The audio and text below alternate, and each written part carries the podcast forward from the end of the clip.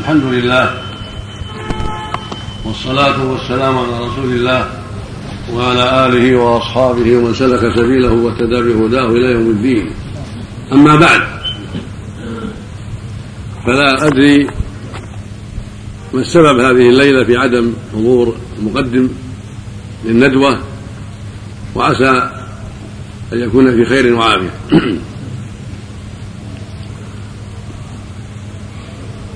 ولا ريب أن التذكير بالله والدعوة إليه من أهم المطالب ومن أعظم القربات في كل وقت،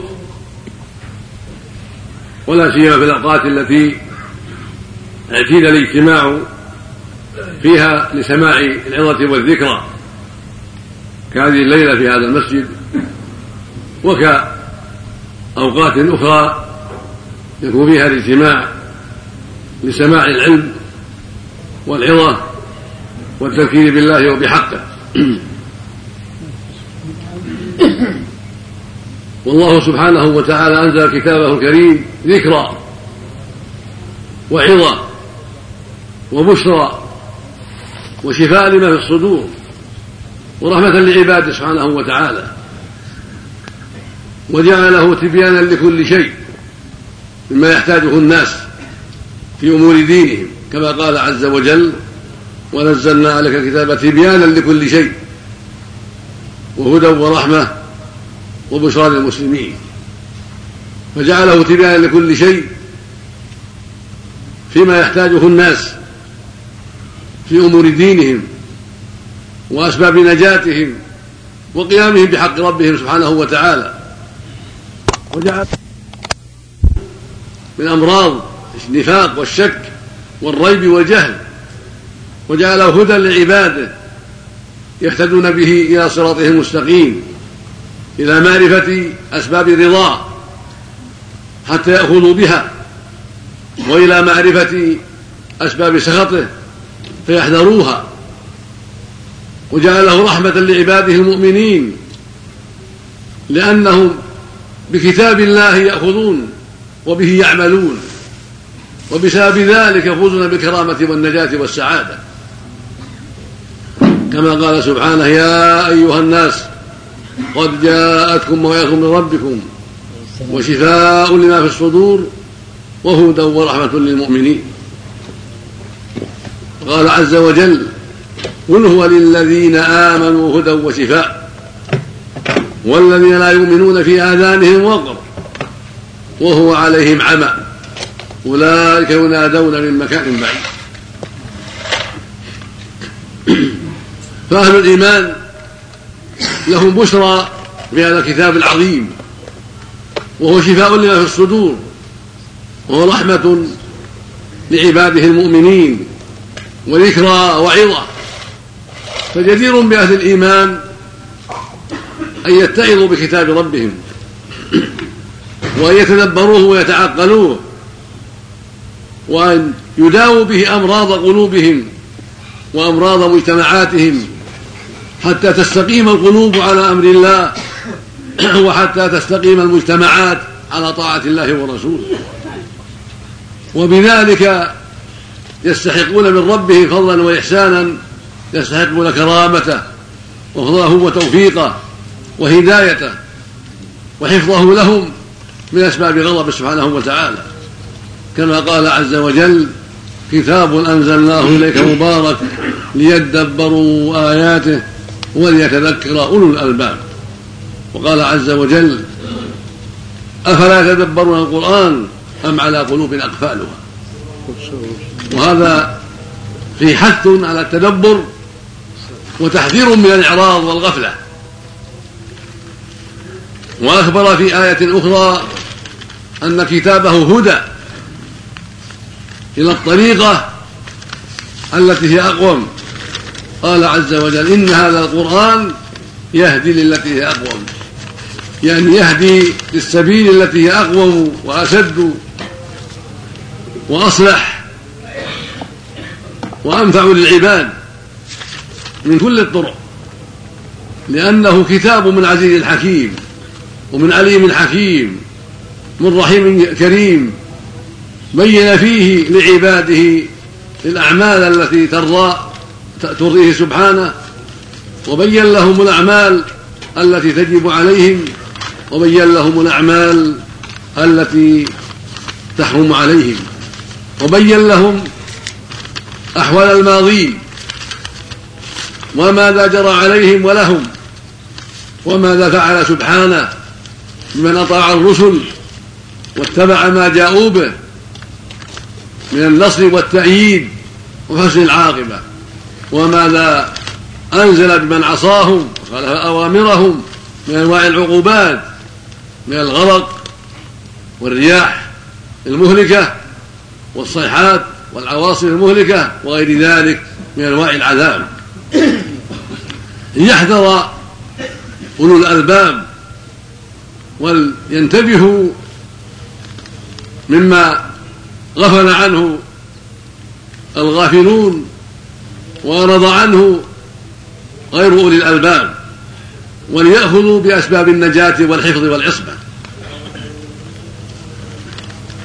ومما بين في كتابه العظيم قوله عز وجل: والمؤمنون والمؤمنات بعضهم أولياء بعض يأمرون بالمعروف وينهون عن المنكر ويقيمون الصلاة ويؤتون الزكاة ويطيعون الله ورسوله أولئك سيرحمهم الله إن الله عزيز حكيم. وعد الله المؤمنين والمؤمنات جنات تجري من تحتها أنهار خالدين فيها ومساكن طيبة في جنات عدن ورضوان من الله أكبر، ذلك هو الفوز العظيم. هذه من أجمع الآيات في كتاب الله لبيان صفات الناجين، صفات المؤمنين وأخلاقهم العظيمة، حتى يأخذ بها الرائب في النجاة، وأن ضدها هي أسباب الهلاك وهي صفات الهالكين، كما قال في آية أخرى: المنافقون والمنافقات بعضهم من بعض يأمر بمنكر وينهون عن المعروف ويقبضون أيديهم نسوا الله فنسيهم إن المنافقين هم الفاسقون. وعد الله المنافقين والمنافقات والكفار نار جهنم خالدين فيها يحسبهم ولعنهم الله ولهم عذاب مقيم. وقال في الكفار أيضا: ولقد ذرأنا لجهنم كثيرا من الجن والإنس وهم قلوب لا يفقهون بها ولهم أعين لا يبصرون بها ولهم آذان لا يسمعون بها أولئك الأنعام بل هم أضل أولئك هم الغافلون. هذه حال الكافرين الغفلة والإعراض عن الله عز وجل. وقال في صفاتهم أيضا: والذين كفروا عما أنذروا معرضون، ليس عندهم عناية ولا إقبال ولا اهتمام بما فيه نجاتهم ولا بما جاءت به رسلهم، بل هم في إعراض وغفلة.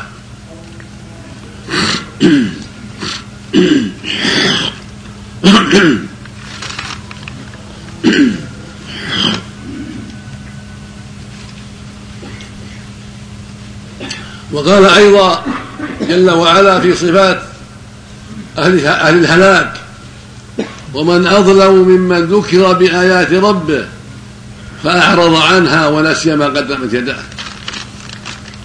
هذه حال الهالكين.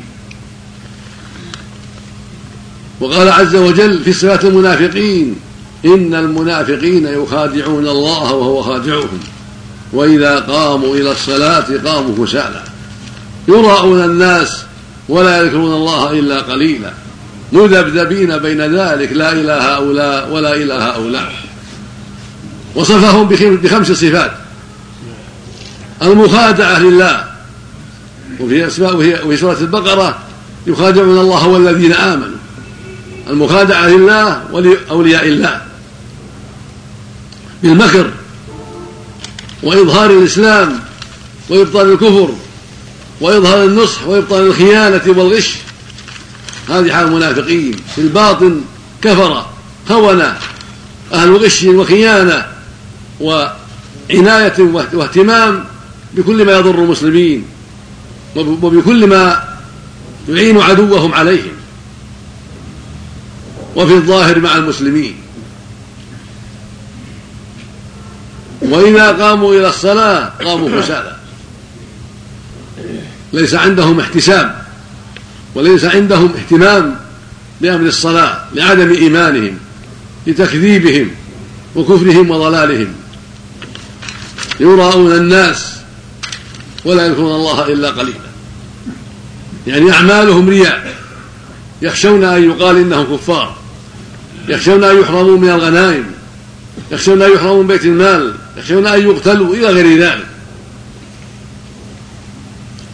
ملبلبين بين ذلك مع غفلتهم وقلة ذكرهم ومع خداعهم وكسلهم عن الصلوات، مع ذلك هم مذبذبون، ليس لهم قدم ثابتة، بل هم مع الكفار تارة ومع المؤمنين تارة، مع من رأوا فيه مصلحة، فهمهم الدنيا وسلامة أنفسهم، فهم مع من رأوا أنه هو المنتصر وأن سلامتهم دون بهم إليهم. فيرأوا أن المسلمين لهم الغلبة والنصرة صاروا إليهم وأظهروا الموافقة والنشاط في الإسلام. وإذا ظهروا أعداء الله قد ظهروا وأصابت المسلمين شيء من هزيمة أو شيء من خلل، مالوا إلى أعداء الله الكفار وصاروا معه ضد المسلمين.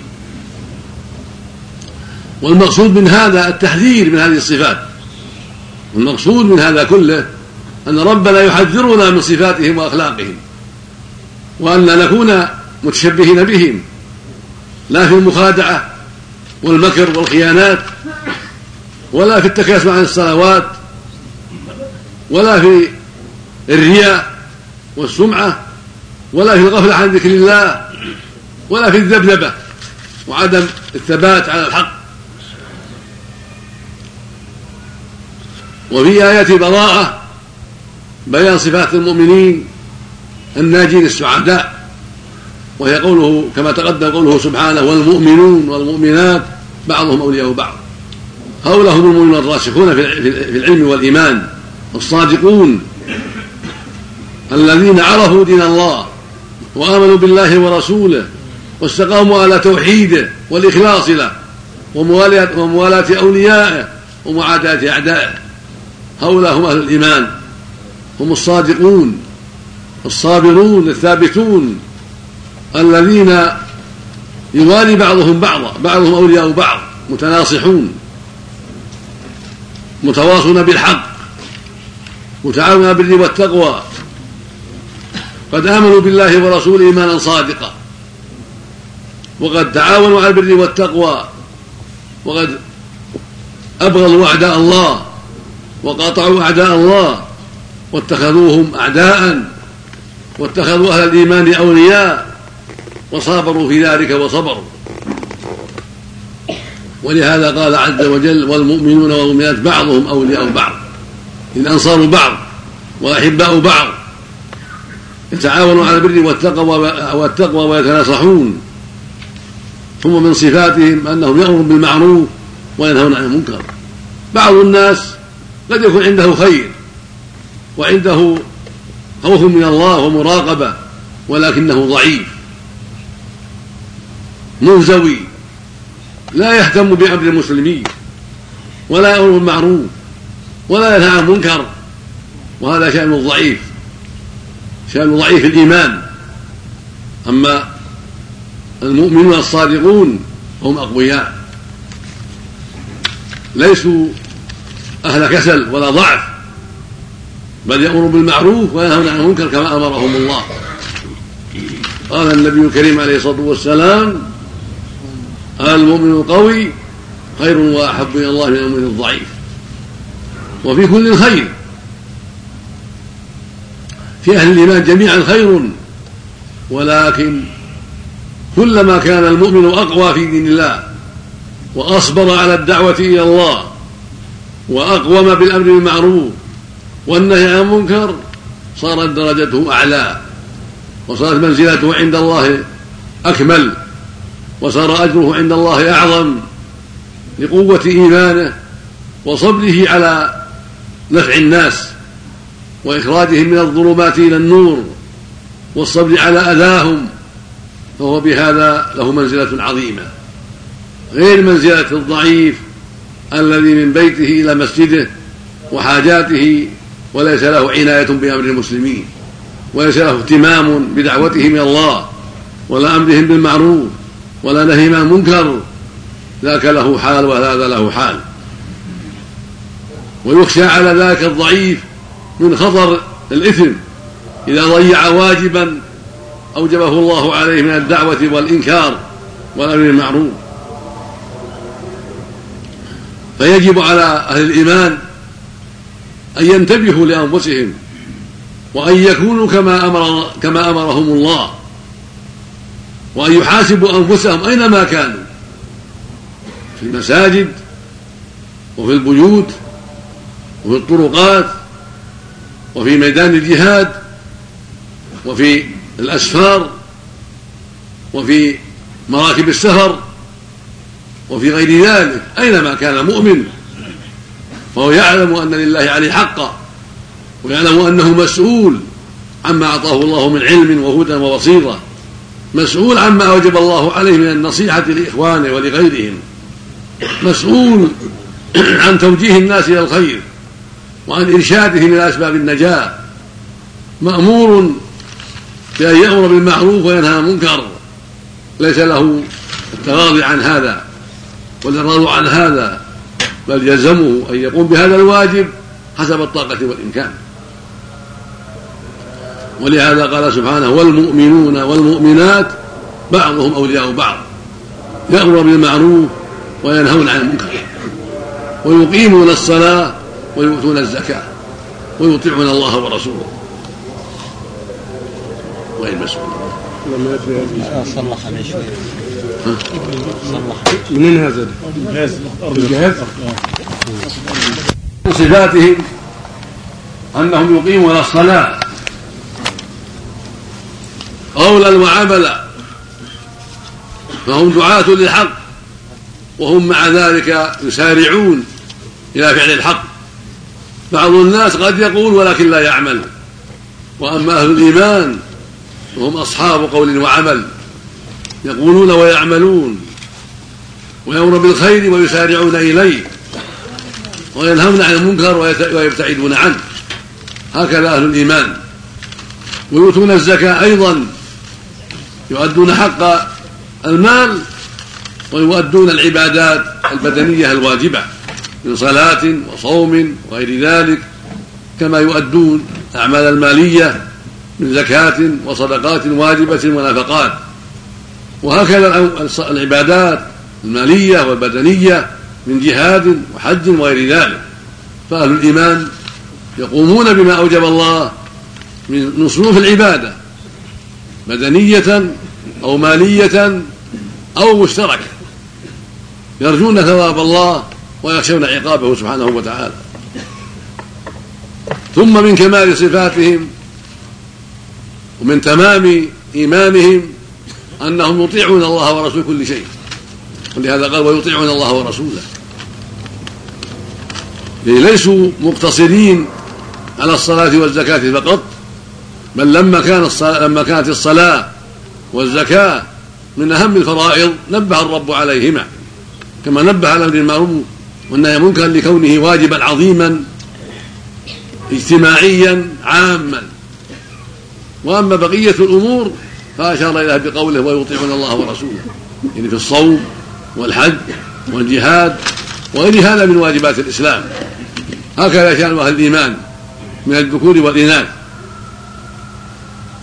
فجدير بنا أيها الإخوة أن نهتم بهذا الأمر وأن يكون العناية بكتاب ربنا تلاوة وتدبرا وتعقلا وعملا واستفادة، ويكون أيضا لنا عناية بالتواصي بذلك، لا نكتفي بهذا في أنفسنا بل نتواصى بذلك ونتعاون على البر والتقوى أينما كنا، ننبه الغافل ونذكر الناسي ونأمر العاصي بالتوبة إلى الله ونعينه على ذلك ونشجع المستقيم حتى يثبت على الحق وحتى يستقيم على أمر الله وحتى ينصح لله ولعباده.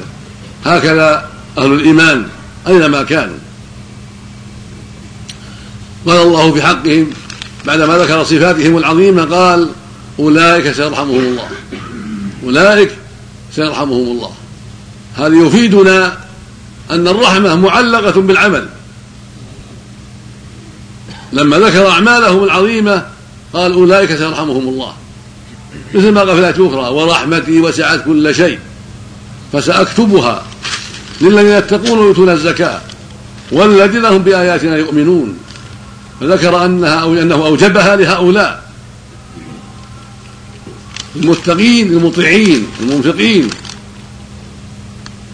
والمتبعين للرسول عليه الصلاة والسلام مع إيمان وتقوى. هذا شأن أهل الإيمان وهذا شأن ربنا عز وجل معنا. من استقام على أمره، من أدى حقه استحق الرحمة وفاز بالكرامة وصار مع الناجين السعداء، ومن فرط في أمر الله وركب محارم الله استحق الغضب والبعد، استحق الغضب من الله والبعد من رحمته، واستحق العذاب في دار الهوان. ولا حول ولا قوة إلا بالله.